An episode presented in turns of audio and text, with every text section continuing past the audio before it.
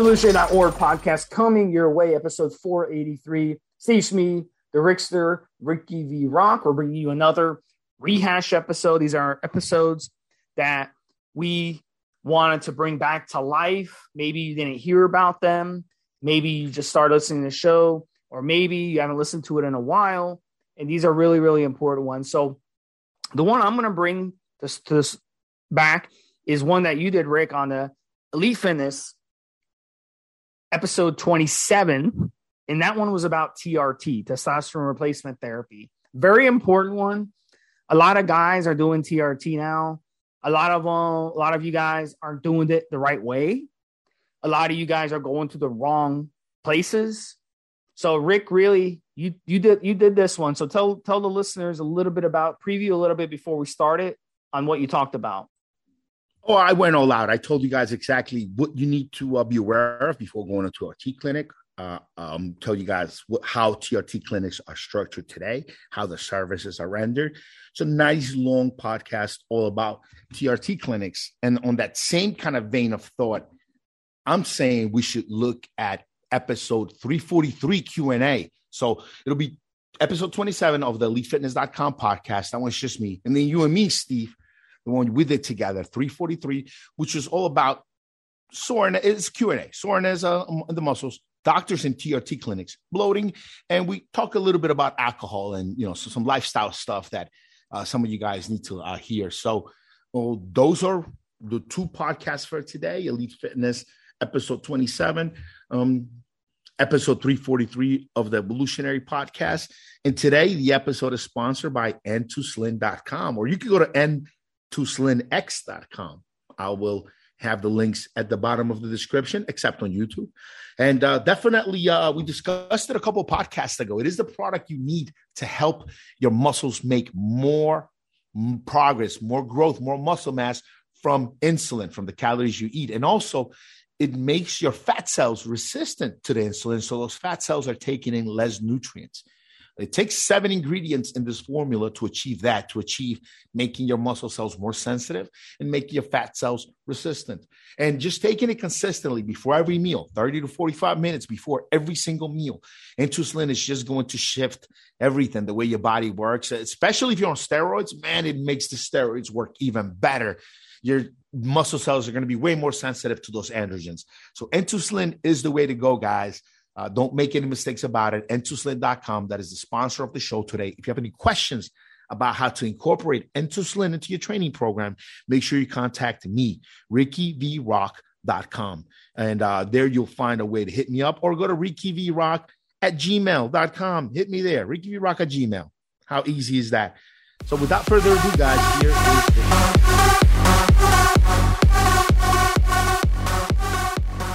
Hey, what's up, guys? This is Ricky V.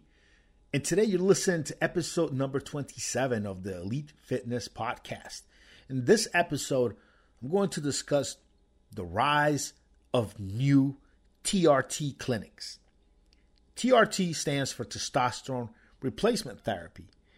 And these are clinics with doctors, legit doctors, that specialize in testosterone replacement, hormone replacement therapy, and basically getting you a prescription for a lot of those real nice drugs that bodybuilders want to take. So now, you've heard me on the previous podcast where I interviewed Eric Marr and also when I interviewed Rick Collins. And we both, and on both podcasts, we touched on TRT clinics and how it all works today.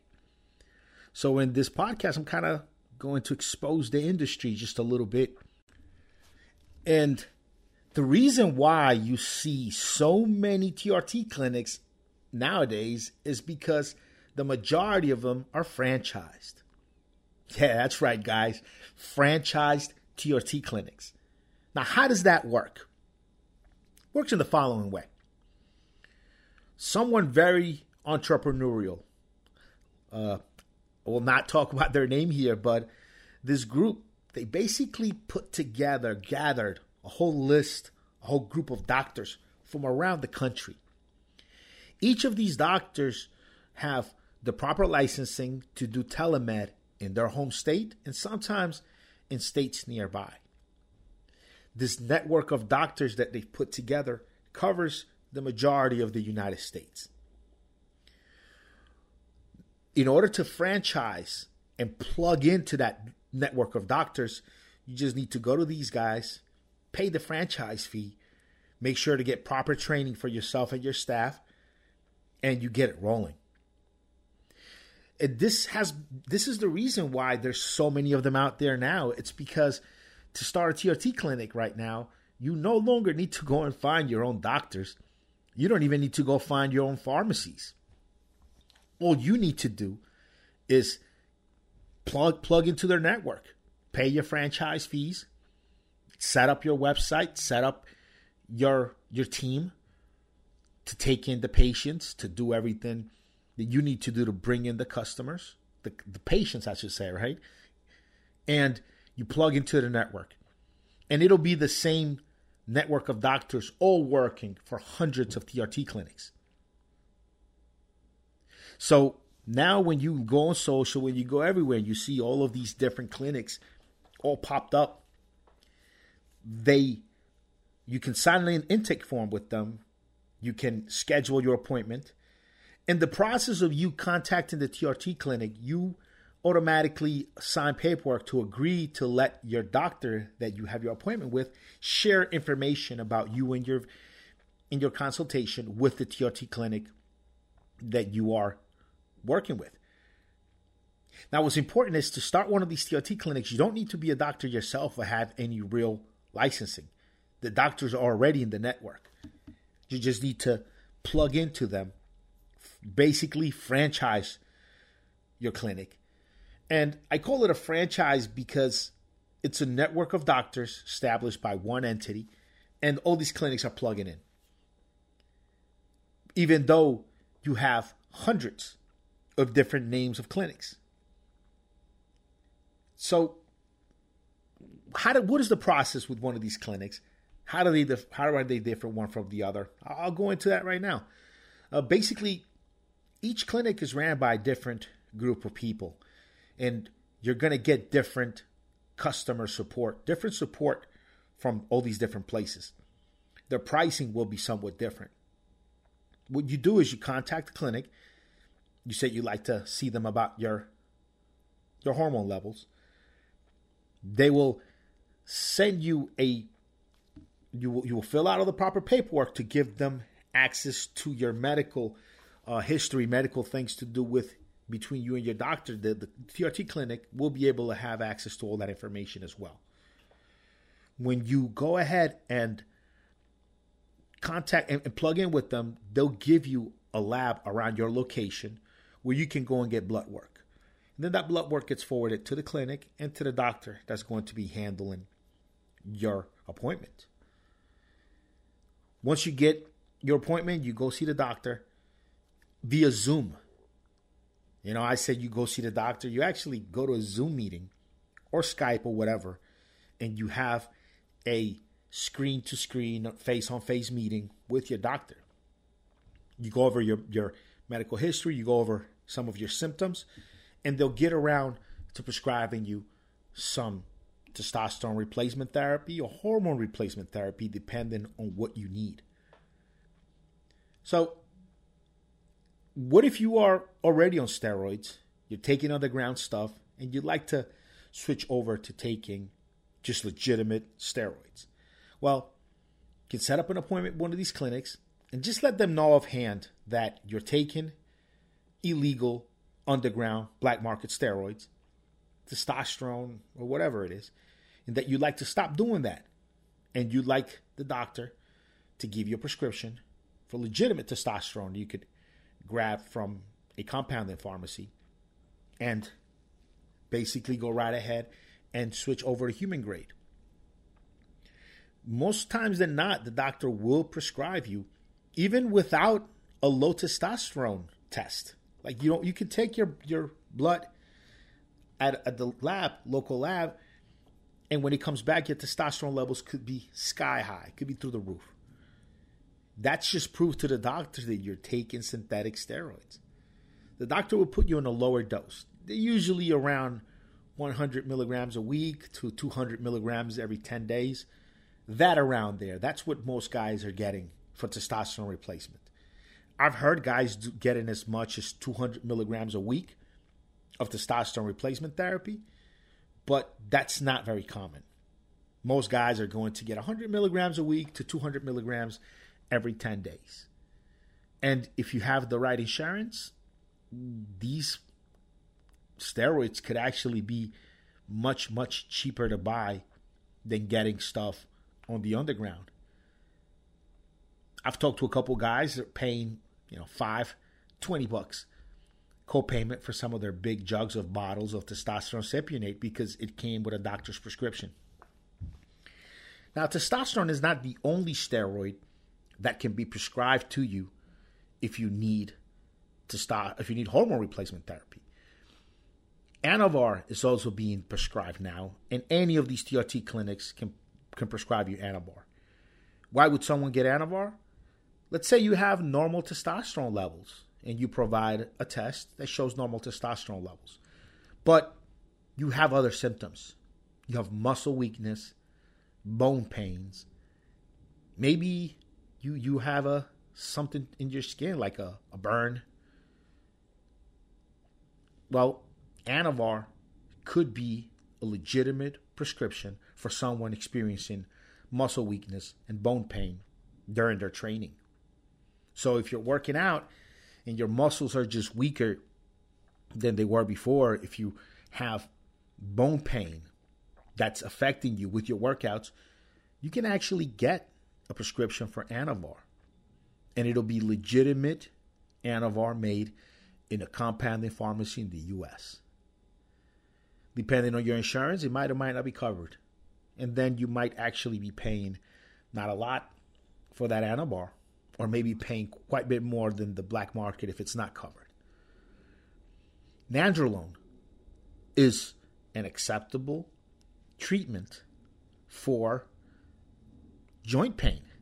So if you are experiencing problems with your joint, joint pains, your doctor might be able to prescribe you some nandrolone, even if your testosterone levels are fine, are normal, or even if you are already on testosterone replacement therapy and, and experiencing some joint pains, stacking nandrolone on top of your testosterone replacement therapy might be an acceptable treatment. And your doctor could prescribe you that through a Zoom meeting. So these TRT clinics have the whole network, they're arranged. Even though there are many different names and flavors out there, the majority of them all kind of plug into the same network. That's why you see the new surge on these testosterone replacement clinics that they are everywhere. It used to be that you had to fly all the way to Florida to see a good rejuvenation clinic that would help you get the stuff you want to get legally, legitimate stuff from the pharmacy. But now you can be in any state in the US and have a doctor that's licensed in your state consult you via Zoom meeting and maybe determine that you're a good candidate for some kind of hormone replacement therapy. Human growth hormone, IGF 1, some peptides like TB500, you can get via these testosterone hormone replacement clinics. Depending on the symptoms that you're experiencing, say maybe you've had an injury, or if you have medical history of being involved in a car crash or being involved in, in a serious surgery, that past medical history, along with your lingering symptoms and pains, together, it's the perfect package for a doctor to look at and determine that you are an individual in need of hormone replacement. If you had a shoulder that popped out of its socket years ago, you had operation, you got some medical records of being in the emergency room, broken ankle, any of those things, it might you might be a good candidate to get some peptides, maybe TB500, some growth hormone, IGF 1, uh, some, some nandrolone, all based on that broken ankle that may be still giving you some pain and some trouble when you're on the treadmill and you try to run more than a mile or two, you, your ankle might just start acting up. Your ankle might just give you some some back pains and and who knows, maybe some nandrolone or some IGF or some human growth hormone. Maybe what your doctor determines you should be getting for the symptom you're experiencing. That's the way that it goes down now, guys. TRT clinics, you don't have to fly out of state anymore. You don't have to go and try to convince your doctor to please, doctor, please give me a prescription. You just go direct to a TRT clinic that's plugged into a network of doctors nationwide that are all specialists in hormone replacement therapy. That are all specialists in giving you relief from your symptoms using hormones. So if your ankle bothers you, instead of getting a painkiller, instead of getting shots into the ankle, corticosteroids and things like that, you might be able to get some Anavar or some Nandrolone for that ankle pain, depending on what your doctor determines may be the best course of action. And obviously, if you're seeing a doctor that specializes in hormone replacement therapy, then he's most likely to not going to prescribe some hormones to help you with your symptoms. So that's the way it is now, guys. Now, as far as expenses, expenses and how much you're going to spend, if you have good insurance that covers the hormone replacement, you might be getting away with paying very, very little. You, you'll be getting human grade USA compounded testosterone replacement therapy. This network also has their own clinic, their own pharmacy, compounding pharmacy, to actually make the products for you. So once you Zoom with your doctor and you get your prescription, the clinic that you're dealing with will take your prescription and have it fulfilled by their compounding pharmacy that's in the network. You can take that script and go elsewhere, go to a local compounding pharmacy or go somewhere else. You could, but you'll probably be steered towards shopping with their compounding pharmacy that'll mail you your stuff. So, very, very if good information for all you guys out there considering it. Now, if you don't have good insurance, if your insurance doesn't cover this kind of medications, this kind of treatment, then you're going to be paying out of pocket quite a lot, quite a bit. You're going to be paying way more for that testosterone, that Anavar, that Nandrolone than you would buying underground. Now we know that getting testosterone from a U.S. compounded pharmacy is always going to be a much cleaner product than if you get testosterone from an underground lab. I mean, it's just uh, compounded pharmacies, they're regulated. Trained pharmacists are making this stuff. The raw materials to make your testosterone from a compounded pharmacy, they enter the country legally. They're shipped from good top tier manufacturers overseas. They're shipped in. When it comes into customs, the customs official sees the, the big box and it'll say there's testosterone, oxandrolone, nandrolone in this package, and it's going to a clinic in Florida somewhere, let's say. And it comes right through. Gets right through because it has the proper licensing. Unlike the guy making and baking steroids in his basement, he's having to hide those raw materials in all kinds of different ways, mislabeling them, sticking them in other items that are not what they're supposed to be. There's definitely a lot that goes into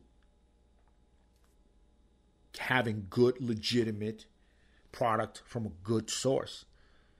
And so you're going to pay way more out of pocket buying from a compounding pharmacy than you would overseas.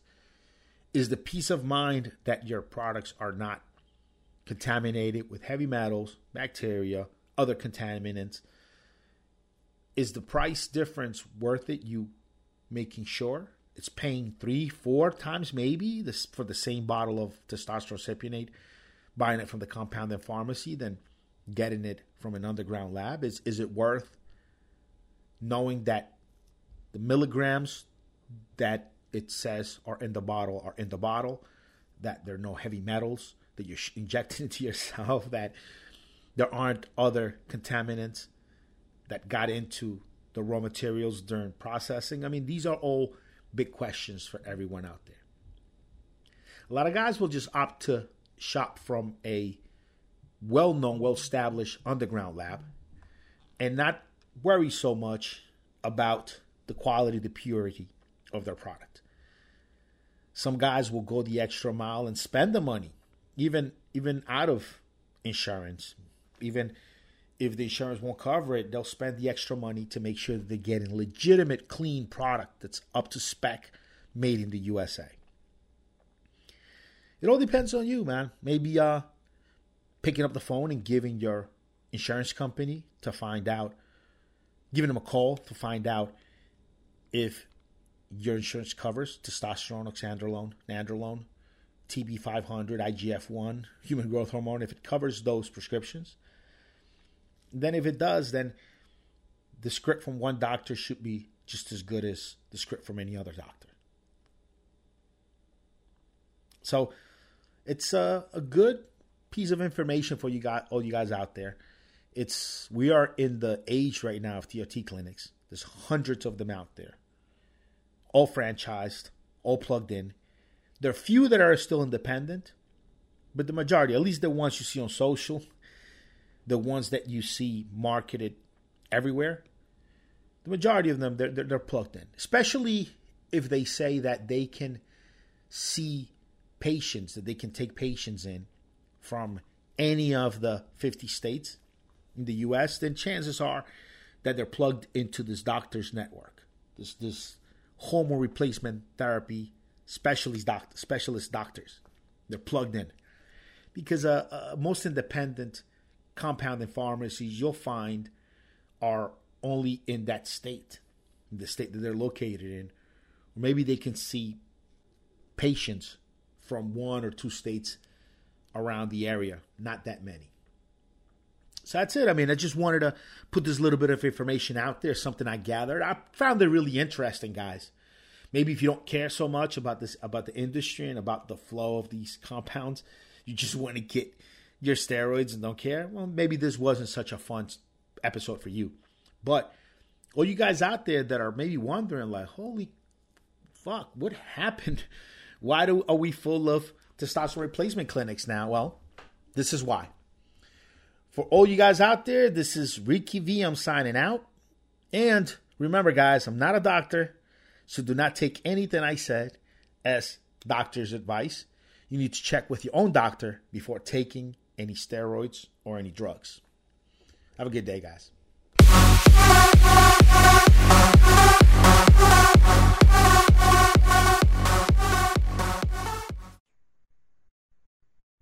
Evolutionary.org podcast coming your way. This is another Q&A episode, guys. Number 343. Steve me here and Rick straight from the Bronx. What's up, man?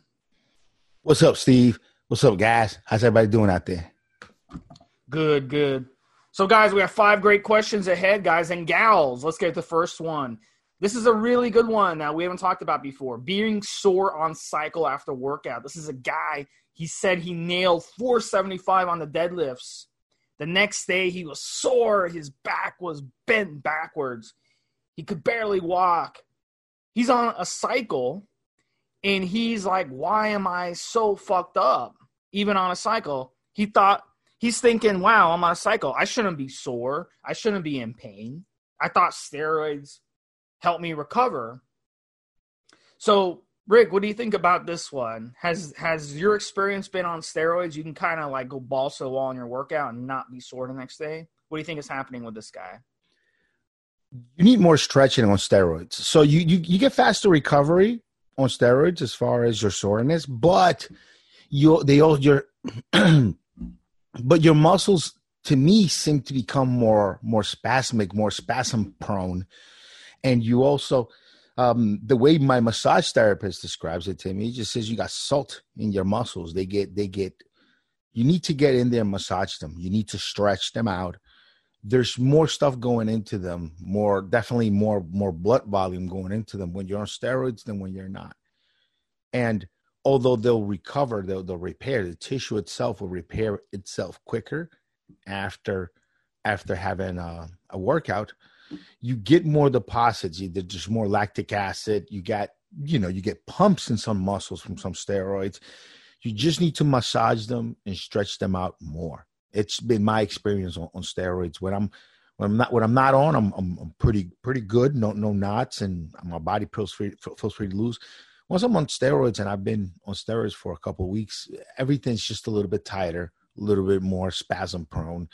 Everything just seems like it needs a little bit more massage and a little bit more stretch and more help to feel the same. It's almost like it kind of it's a give and take situation. As much as steroids, yes, they do help you recover. Um, you know, you can make the wild estimate. This is what I've seen from studies and stuff 50% faster. And all that means is, let's say it's the same weight though. You've got to take, you can't take, you got to do apples to apples. You can't do apples to oranges. So if this guy, he's pushing, he's hitting PRs, on a deadlift, 475 pounds, a lot of weight. All right. And he's pushing himself, overly pushing himself on the steroid stack. Then whatever benefits the steroids would have given him, all things being equal, are now negated. So a lot of times guys run steroids and they make themselves more prone to injuries.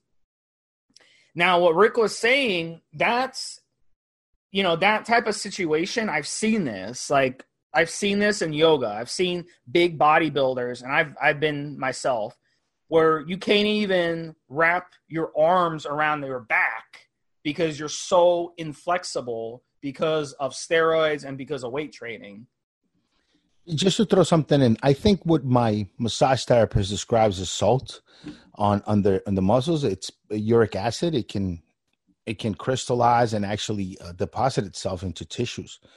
And something for you guys if you want to if you want to google a little bit. And i think it just when you're on steroids uh, you have more of a chance of these uh, uric acid deposits happening than than not. It's my opinion on it. Yeah and that's that can all work against you. Um basically weight training decreases mobility. It decreases your flexibility. And as you grow muscles, those muscles start pinching against nerves. So over time, if you're not stretching, if you're not increasing your mobility, if you're not being lifting efficiently and lifting smart, you will create more injuries and you will create more problems for yourself that you wouldn't have before because you're kind of overdoing it. So in this guy's situation, I think it's a it's it's a simple answer to his question. He simply just overdid it, and he the next day he's paying the price. So now, if he keeps doing the same thing and he keeps overdoing it every workout he does on his cycle, he's going to end up dealing with nagging chronic injuries, and he's going to end up doing things like herniating this and all kinds of these long term injuries that you definitely don't want. So my advice to him is don't go balls to the wall when you work out. Rather, work out hard, but work out efficiently and work out smart because you want to basically take care of your body. You have to be doing maintenance on your body. You have to be doing stretching. If you're not disciplined enough to do stretching on your own, go to a yoga class or go do hot yoga. Hot yoga, you'll be able to stretch more because you're in a hot room and there's peer pressure and there's other people around you that have been stretching you know there's chicks in the room with you who've been cheerleaders since they were four years old who can do all kinds of stretches and you're going to be you know you're going to be pushing yourself to stretch and you're going to increase your mobility that way so that's an option for you you need to also be doing you know some daily maintenance after your workout do some stretching Make sure you're warming up before your workout. So just because you run steroids doesn't mean you just get to bash your body into the ground and magically recover from it. On the contrary, a lot of people who use steroids actually increase their chances of injuries and get more injuries on steroids. So you have to be really, really smart. I'm a victim of it myself because I go balls to the wall with everything I do. And I'm a victim of it because I hurt myself really, really bad. In my mid 30s, I hurt myself. And I haven't been able to lift as strong as I did back then. And I may never be able to lift as strong, but that's okay because I learned my lesson. You know, so I've learned to lift smart and lift efficiently. Yeah, coffee helps. Taurine obviously helps. Vitamin C helps. Eating cherries, funny enough, I found really, really helps. So all those, all those, all decent things to kind of get some of that spasmic muscle kind of uh, tightness the steroids tend to give you. It's a, it's a good way to help help you get rid of it. So next one's another topic we haven't kind of got into. This guy is on TRT. He's on a doctor scripted TRT, and the way that works is you go to a doctor, he runs your blood work, he writes you a script, you get testosterone from the pharmacy, completely legal, completely legit. But in his situation, the doctor put him on 100 milligrams a week, which is a TRT dose.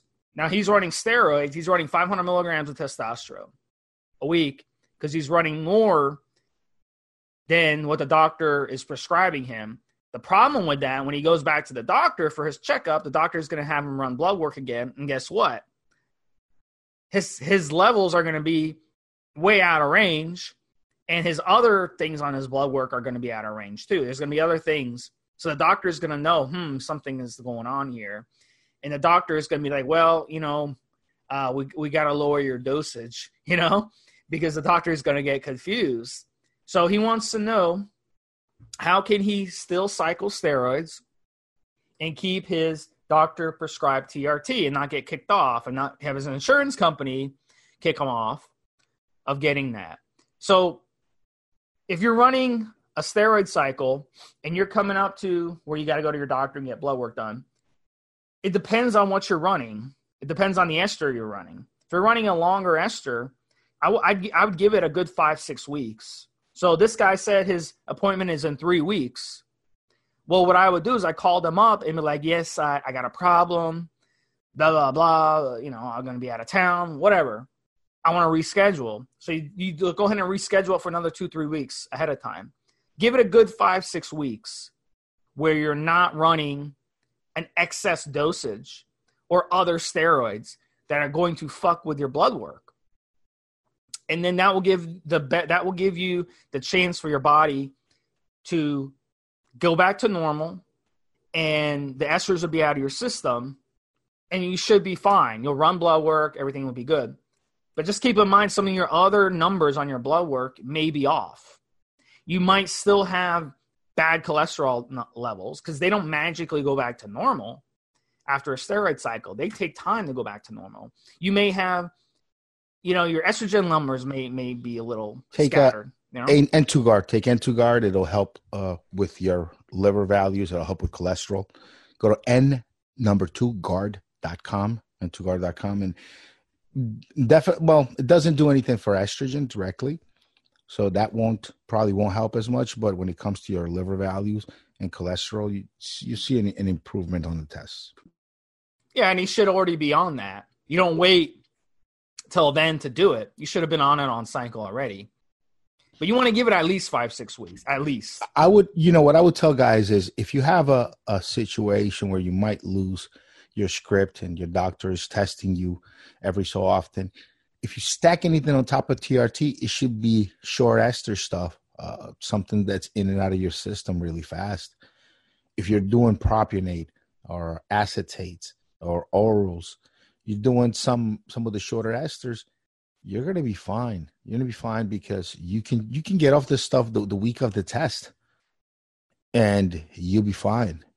It's only when, say, if you got a script for cypionate, and then you go and throw a date on top of it, undecanoate on top of it, equipoise on top of that.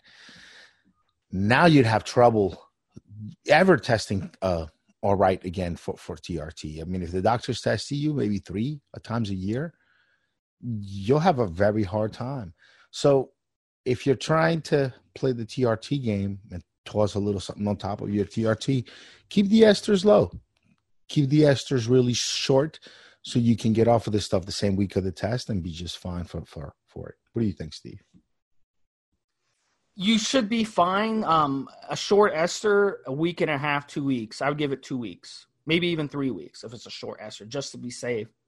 And I would also, you could also run blood work on your own. You could go on evolutionary.org, find my name, Steve SMI, go in my signature, or go in the source uh, subforum, and you'll see a, a thread that I did on blood work, which explains everything on your blood work. You can go on there and get your blood work done on your own without going to the doctor, just to make sure everything's cool. This way, when you go to the doctor and get blood work through him that he is going to see, you'll be you'll know you'll you can rest easy. You'll be able at least to sleep good at night, knowing that everything's clean. And if nothing, if it's not clean when you get your own blood work, you can go ahead and extend the appointment further out. So it's a time thing.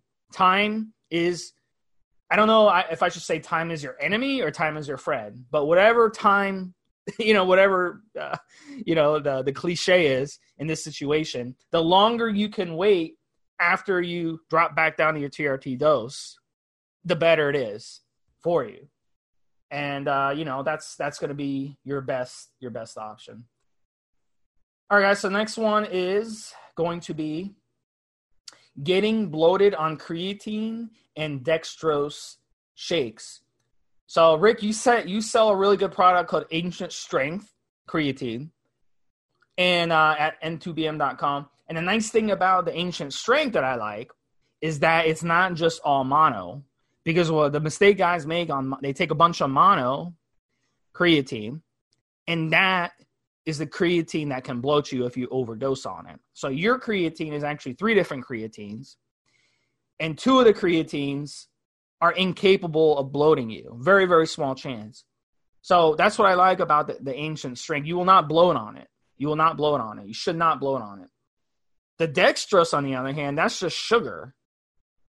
So the problem with dextrose, what is sugar? Sugar is just gonna is a magnet to disease and, and, and inflammation and water retention. So why are you taking dextrose in the first place? It's just sugar. We get so much sugar in our diet already that there's no reason to add sugar to your shake. So, and then the third one obviously is your shake that you're drinking could be bloating you on its own because dairy is very, very inflammatory. So, you combine all those three things, that is why you're bloating. So I would tell you, you got to ease up on those shakes. I don't drink these shakes at all myself, but some guys love to drink shakes once a day at the most, or once every other day at the most. You don't need to be drinking shakes so much. You definitely don't need to be dr- adding dextrose. Instead of adding, adding dextrose to your shake, just add some fruit if you want it to be sweeter.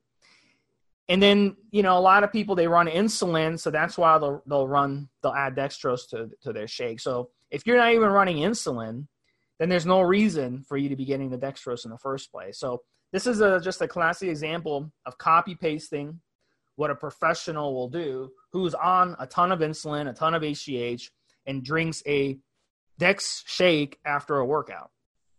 But a normal gym rat, and like, which is 99% of us listening to this podcast, who are not messing with insulin and not messing around with tons of HGH like the pros do, 5, 10 IUs a day, 12 IUs a day, you don't need to worry about drinking a shake after your workout in the first place.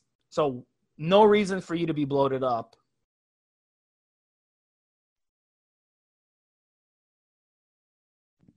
I'll agree with most of that. Actually, yeah. Mm, I guess maybe if you're an athlete, like uh, when I when I go mountain biking, I will put in a uh, in a in a dry container. I'll put some whey protein, dextrose, powder milk, powder peanut butter. Uh, put some some different things in there. Make my own kind of sort of meal replacer. And then when I'm up on the mountain and calories are getting low, I'll drop some water into this mixture, shake it up, and then I've got me myself a meal replacer. So something along those lines, yeah. But and I'll have some some creatine sometimes too, some creatine tablets. I'll have uh, sometimes in, in, right during the ride, but yeah, I mean, it's there really isn't any any place for it for a bodybuilder. Really, I think you just have a regular good food, good diet, and don't need to add the dextrose if you, especially if you're trying to stay lean. There's no reason to it.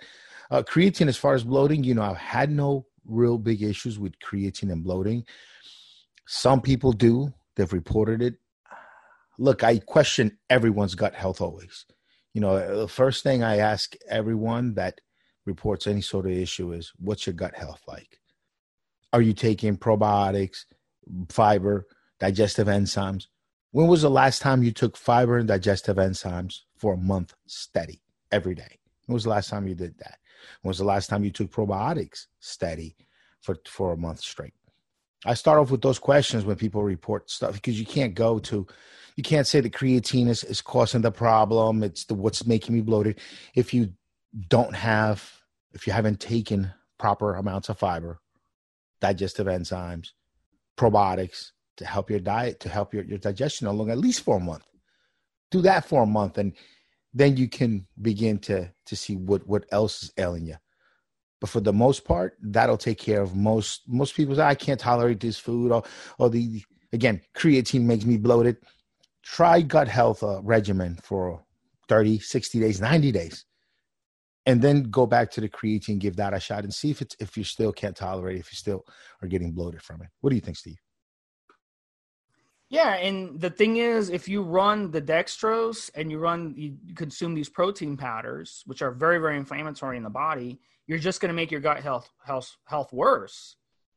Um, you should not be consuming a protein powder multiple times a day, like I see some guys do. Some guys are running it; they're drinking these shakes after you know, with every meal. You can't do that. You have to take care of your gut. Anything inflammatory in the gut is going to I would be, be you know I would agree with you, Steve. I wouldn't pump a bunch of protein through your gut every three times a day if you haven't at least done a one two month regimen of fiber every day, probiotics, digestive enzymes. You, you don't you don't do that.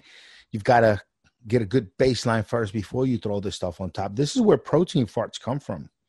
You know, some of that protein makes it to your large intestine un undigested, un, un you know, it, some of it makes it to your large intestine undigested, and the bacteria there has fun with it, and you get this crazy protein farts. During my anavar cycle, I was I was eating as much as five to six to seven scoops of whey protein a day. No problems with farts, no problems with bloating, no problems with anything. Why? So I take care of my digestive system. I can pretty much eat anything within reason and I'll be just fine. I've even had meat that's funny. I'll admit this. I've even had meat that's a little bit almost going to spoil. Won't get into the into the reasons why, but I've had even some and it did nothing to me. It's just as long as your gut digestive, as long as your gut and your digestion is fine, you'd be really surprised how how much how much healthier you feel when that's taken care of. You just feel lighter, you feel you feel great. And and doing a full month, two months of fiber will take at least, I would say, most of you guys an inch off your waist. Just doing a month of, of psyllium husk. That's the best fiber to have, have psyllium husk. At least I would say 30 grams every day. You should never feel bloated or gassy. If you're getting gas like every day, there's something that you're either consuming or your gut health needs to be repaired. But you should not feel gassy. You should have regular bowel movements. You know, we live in a society, you turn on the TV, Rick, and every other commercial is Gas X, uh, laxatives, heartburn medication, all this stuff. It's all gut health. This is a gut health dysfunction that we have in the uh, in North America, uh, and it's because of an excessive amount of food and food intolerances that we've developed over the years. And a lot of that has to do with the way we grew up. We, we grew up with a lot of, you know, a lot of these food additives added to our food. Um, and that has caused these problems to be exasperated.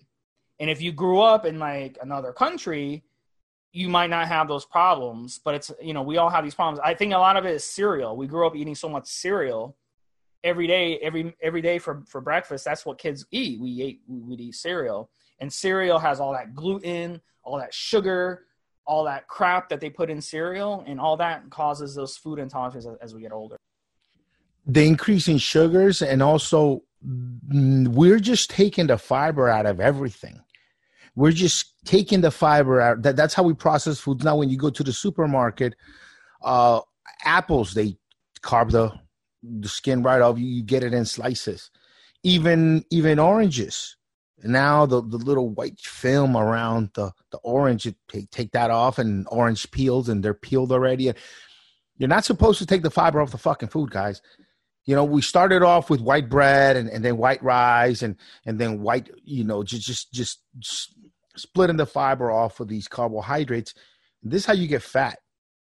You know, this is how you get fat. So even the juicers, look, you, you, you I guess it's not bad if you're juicing vegetables, you know, uh, things that probably wouldn't be that that great to eat um, raw like that. But you're juicing spinach with with some other stuff. I guess is a green juice is all right. But to just have your your your apples and and your carrots and your oranges that way all the time, juicing them, extracting the water out of them, and basically throwing away all the fiber. You don't don't do that. Just have good fibers, foods. Grab a bag of cherries every time you go to the supermarket. Have a bag of cherries a week. That's usually good good maintenance fiber if you've already have good gut health. But yeah, I don't. I had to tell you, man. I don't remember last time I got I got gassy or had indigestion or anything like that, man. I just keep it keep up with the fiber, psyllium husk, digestive enzymes. Sometimes I'll run out of one or the other. I'll, I'll go grab some more, and it's just just very very um, consistent regimen. I have right now. I have probiotics in my refrigerator, two different kinds from a company called Raw. I think it's called Raw Organics. I can't remember the name of the of the top of my head, but you, you go into the health food store. I think Vita Shop has them, and you go into the refrigerator, and that's where you get them and you keep them in your refrigerator. And that'll increase gut health. It'll anything you throw your body will digest just fine. No more protein farts, none of this stuff. But you got to take care of gut health number one. You got to baseline with that. Start off with that. Whole fruits and whole vegetables. I don't mind if you cook a sweet potato. I actually would prefer you cook a sweet potato. Prefer you cook bro- broccoli. Uh, a lot of these vegetables are better cooked. They're easier to digest. Steamed, yeah, steamed, yeah. Yeah, and, and you got to eat that. I, if you're going through this every day, bloating and gas and all this, you have to transition to a plant-based diet for a couple weeks, and then you can start reintroducing your regular foods back slowly. But as you notice things are bothering you, you have to eliminate them. That's how you you pull off something called an elimination diet an elimination diet will will teach you what is causing the problems and not. For example, with me, nuts. Certain nuts give me gas and upset my stomach. Pistachios give me gas and upset my stomach, for example. But I'm fine to eating eating raw almonds. I'm fine eating raw cashews. But pistachios, uh uh-uh, uh I cannot. But if I hadn't done an elimination diet, I would not know that.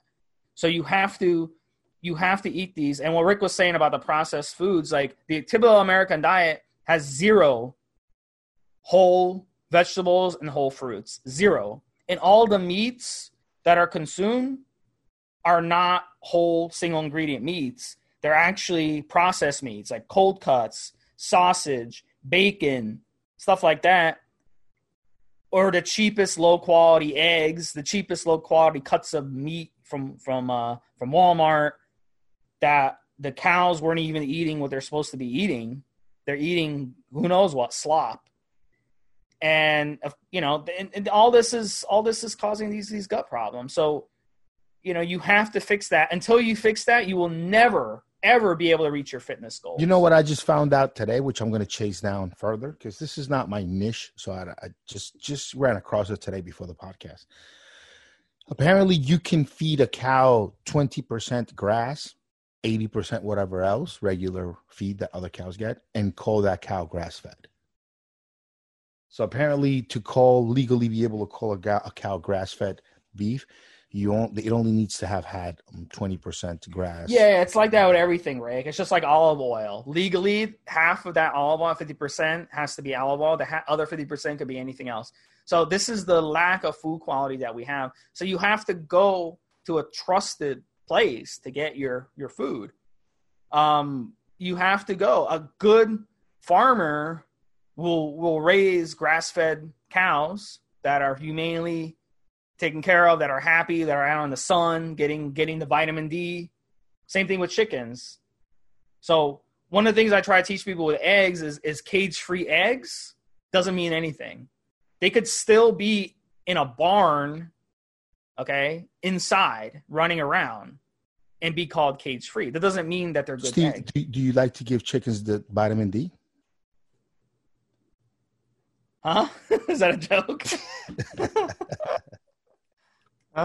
No, I look for with eggs. You got to look for the stick, the stamp, the humane friendly stamp. That means that the chickens were outside running around, pecking, eating bugs off the ground, eating seeds off the ground, having fun.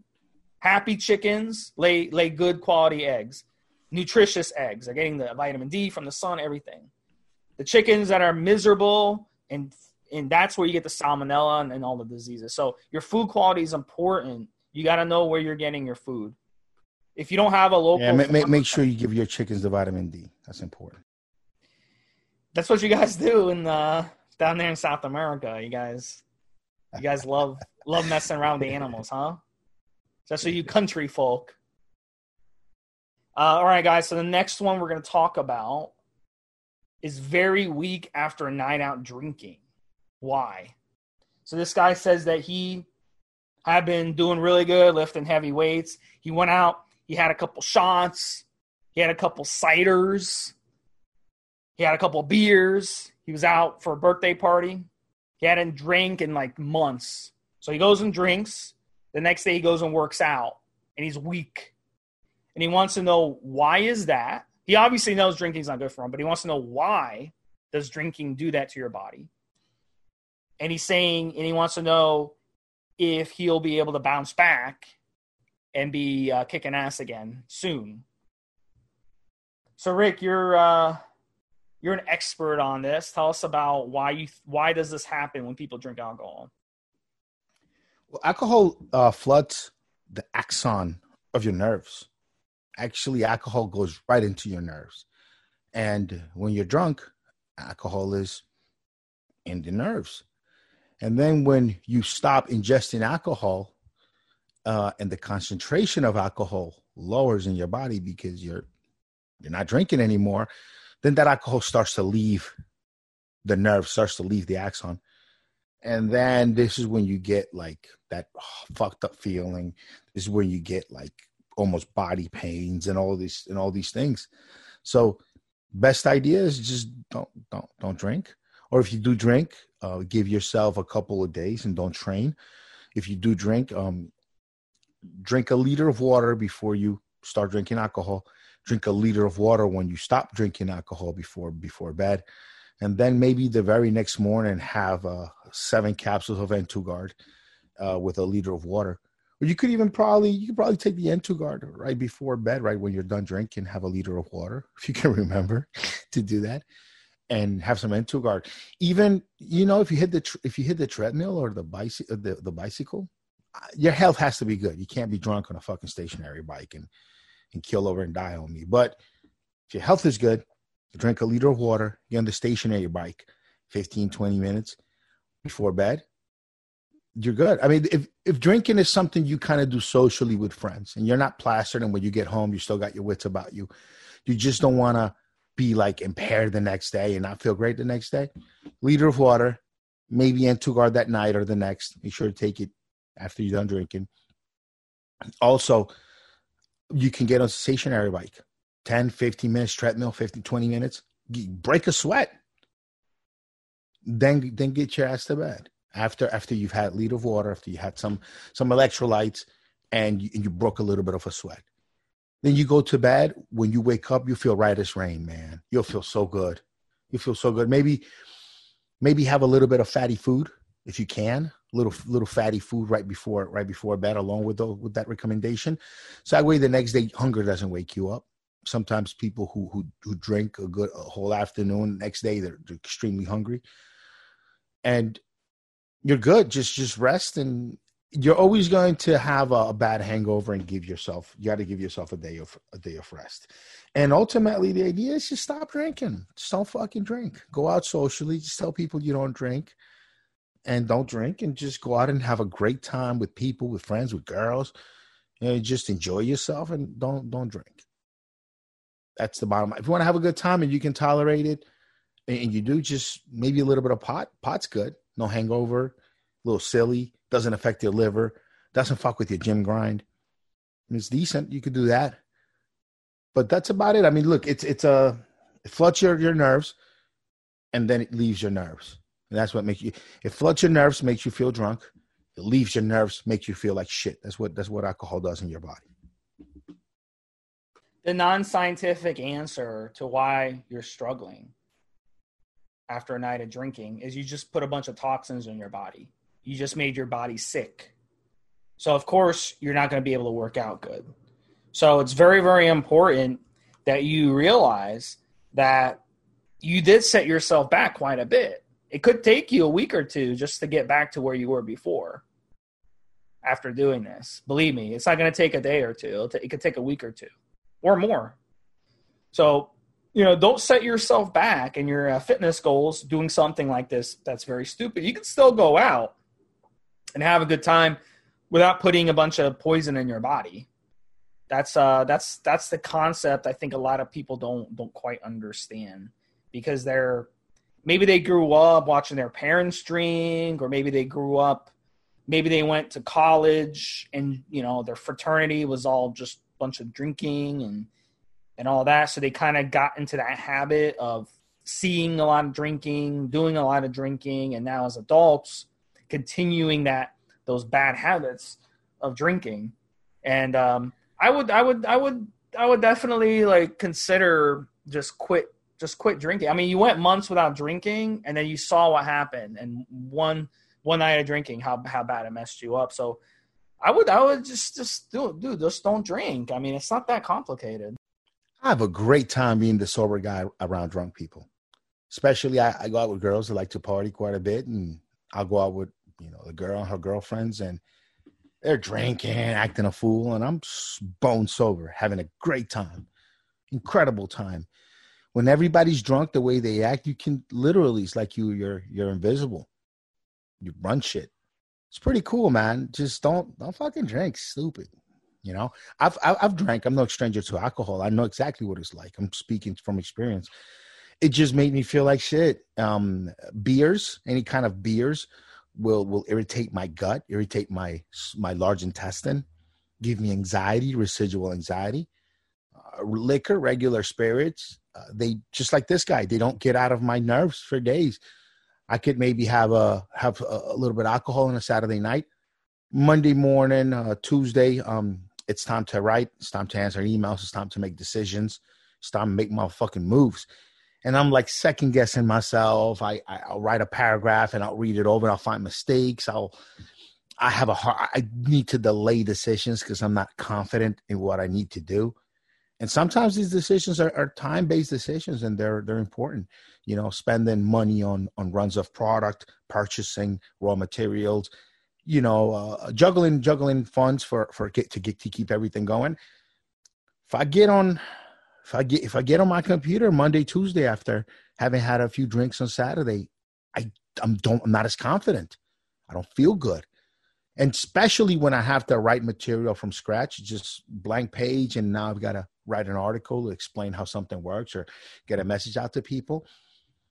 I'll read over. It, it, it, I'm like, did I fucking just write that? It's terrible.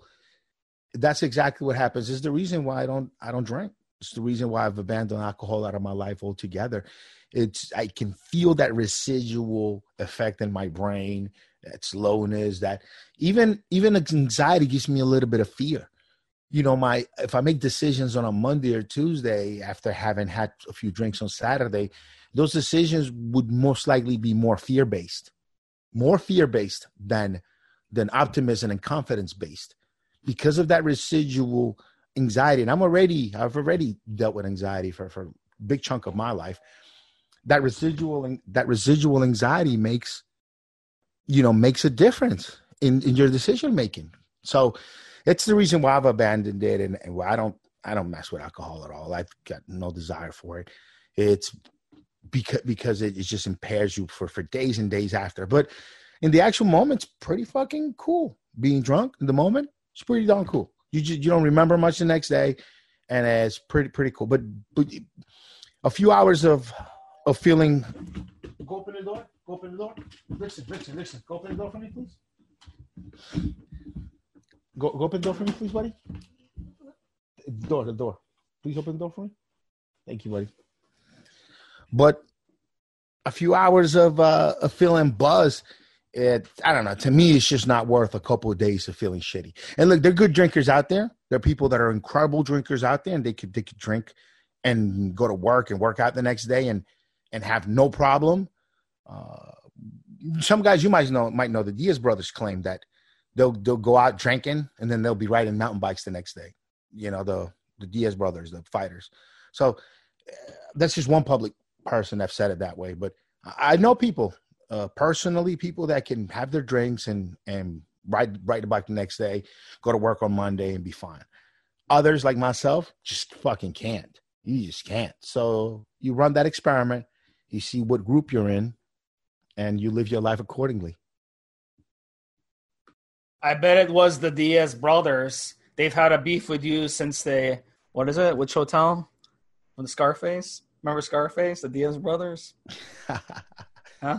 Frank Florida, Lopez, Florida man, and his uh, Florida pop uh, pop references. Well, dude, Scarface was actually filmed in L.A. You know, you're you're Florida man. Up, up now that I now that I figure that you're you are Florida Floridian. You're you're, you're the typical mm. Florida man. I think they filmed one scene in Scarface in in actually in Florida.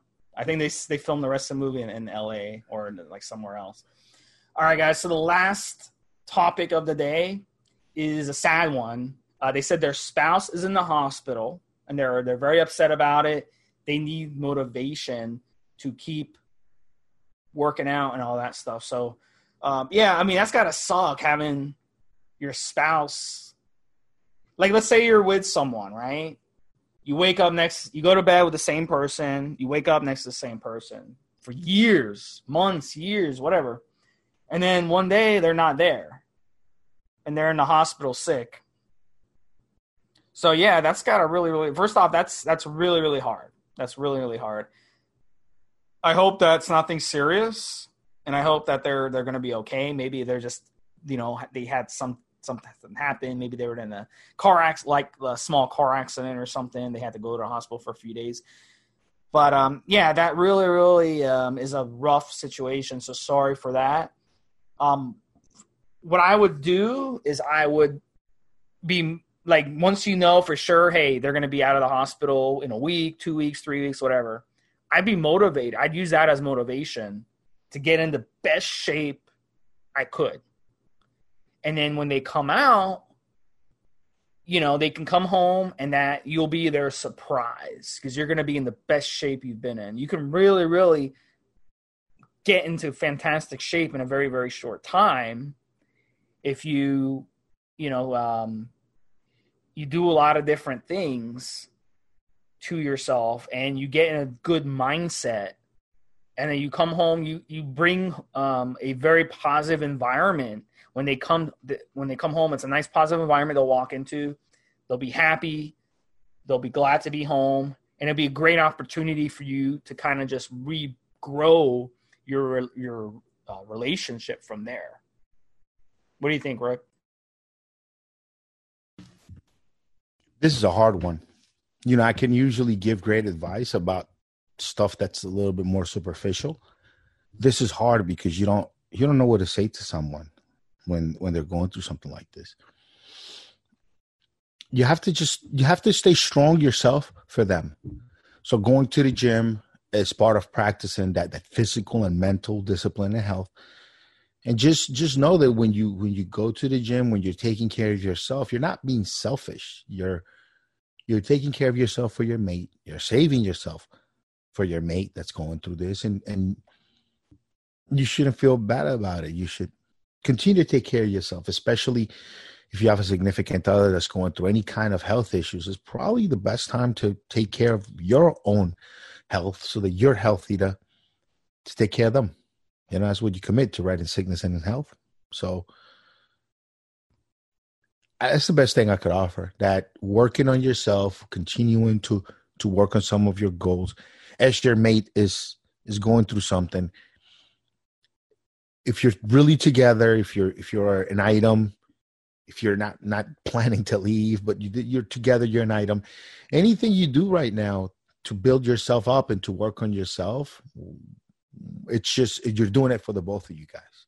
You know, you're doing it for for for both of you if if you're continuing to to train it's going to bring you more health more mental clarity better mood. If everything's going to improve over this then you know it's, it's you got to do it. It's it's okay. It's kind of the thoughts you have to keep in your mind so you don't so you don't feel guilty about continuing on with with your life uh, in ways in, in normal and some of the normality of your life while you're going through this unnormal time you know Yeah, so you know, definitely keep us in touch, and uh, we're definitely thinking about you.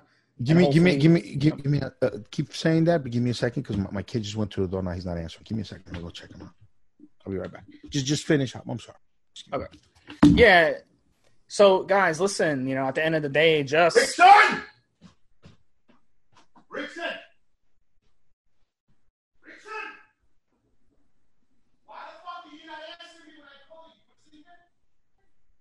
Yeah, at the end of the day, guys, you want to make sure that there's nothing you can do in this situation to help them. They're in they're in the hospital. The best thing you can do is think about them when they come out. And when they come out, a nice positive environment when they come home. Maybe get them a nice um, something they really like, a you know, gift or something at home that will cheer them up as soon as they get they get home and you know go from there. I've never personally been in the hospital, so it's hard for me to answer this and and tell you you know what you can do that will make the person happy. So I don't know, Rick. Have you been in the hospital in this situation and come out? You mean with a significant other being in the hospital? Well, either or. Like, have you ever been the one in the hospital and then come out, or either or? Uh, I've been in the hospital a couple of times. Uh, I think that the longest one time I had nose broken. Another time I had a a bot fly bit me in the calf. Uh, so I've I've had a couple of uh, of hospital instances, and it wasn't you know it wasn't anything crazy. It was just very very small. So what did you want to happen when you came home? With your significant other? What did you want them to do for you? Did you want them to cook you a nice meal when you got home? Did you want them just to be with you? I mean, what I like, I've had a couple surgeries, what I wanted on my significant other is just to be there, just to be there and just to nurture me, just just to nurture me like I was a little puppy, you know, to cheer me up. That's all I wanted. I didn't need any anything more than that. Uh, with my um, so I've uh, I have three kids, two different women, right? One of them in NY, the other one in Colombia with the one in Colombia before we got pregnant with the baby, uh, that's when I got when I broke my nose sparring. I had an MMA gym, a whole fighting stable. We are we are fucking shit up all over South America, and um, just training, helping one of my guys get ready for a fight. Uh, just I walked into a punch. I didn't. I didn't wear the. I didn't wear the headgear. I don't like wearing the headgear with nose protection. Never did. I thought I was like a little bit of cheating. But then again, I'm not getting ready to fight, so I should have. But I didn't. I, I caught a, a, a good punch from the guy. This kid's getting ready to fight, right? He's getting he's he's, he's just focused, laser focused. So, um, obviously went so so obviously took took a punch, broke a nose, had to get it fixed, operated. When I woke up from anesthesia, the first thing I wanted to do was see her, and I actually asked the nurses where she was, and she was outside waiting, and she came in and gave me a hug, and I felt really good first thing I did as soon as anesthesia came out of it, it it it's weird because when you come off out of anesthesia, you felt you feel almost like something happened not too long ago. You feel like something weird happened especially if you come off of anesthesia and your body feels feels a little bit manhandled, which it always does. you kind of you're kind of disoriented, uh, and it was just nice to have her there, someone someone I knew and cared, and she's hugging me. I thought that was a really nice moment. You know, I went later on and fucked that relationship up. Like I, I went, I went later and fucked that up. But, but in the, but I mean, it's it's it means something, you know, when someone when someone you you love and you care about is there is there for you in any kind of moment of pain, especially with some of these anesthesia and some of these some of these uh, drugs coming out of your coming off of it. It gives you like a really nasty bad feeling it's just so you know it's, it's good. It's good to have someone there for you. Yeah we're social creatures. So um, leaving leaving the hospital not having anyone there. Like how how many times do you hear um, stories like watching Maury and the the girl the, the woman will have a baby and then the, the the dad won't even be there for the birth of their child and then they'll leave the hospital and come home and then the, the dad won't even be home. How many times do you hear that like you do that to a woman, that's it. That's she'll never forgive you for that. You're done. So I mean, uh, some people though they're just incapable of empathy, bro. Some people are just incapable of empathy. Those are people, actually you know, look. I actually think empathy is is a terrible feeling to have. I think you shouldn't. You should try to. You should try to. You shouldn't feel empathy. You should feel compassion. Empathy can make you a tyrant. Empathy can make you a monster empathy can make you into a really bad person. You want to feel compassion, is what it is. And the main difference is empathy. You're overwhelmed. You're you're you're overcome. You're infected by the other person's feelings. You feel what they feel. If they're sad, you get sad. If they're lonely, you get everything that they're feeling. You're feeling, uh, and that'll cloud your judgment to actually help, help in an effective way. When you feel compassion, on the other hand, you can see the pain, you can see what they're going through, but you, you keep your mind straight, you keep your heart straight, you're not overwhelmed by it. And you are, and when you offer help, you're more likely to offer good, fair help, uh, the pro- appropriate help, because you're not going through an emotion, the emotional stress this person is going through. So, but but on the other hand, empathy, you're trying to make a decision to help this person get them out of this feeling because you're overcome by it, and this is when you might become a tyrant. This is when you might do things without asking someone. This this is when you start maybe doing things for someone's own benefit without asking them without consulting you know that's just one one toxic way it can manifest itself but it can but empathy can can be toxic in many ways. So i just i tell everybody i know fuck empathy. Compassion is is where it's at is where you need to where you need to focus your your mind in empathy is a, is a terrible uh, it's a terrible feeling to have as one.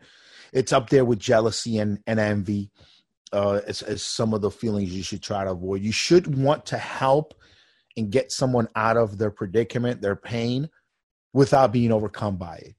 Just, just on just noticing it alone. It's my opinion. Yeah and that's that's definitely the, the jealousy part is a, is a real killer because that's a negative emotion and that um I can see what you're saying with the empathy. Yeah, definitely. That can kind of draw. That can turn into a negative emotion, and that's not helpful. You can turn into a tyrant and start making decisions for someone else because you you feel their pain. I mean, it, it, it and again, that's just one toxic manifestation of it. It can it can manifest itself in a, in a ton of other ways. All right, guys. So that was the uh, podcast, the Q and A. Uh, we'll have another Q and A next week. Keep the questions coming for Steve, Smee, and Rick has been another episode of Evolutionary Radio. We'll talk to you guys next week. Have a good one. Have a good one, Steve. Have a good one, guys.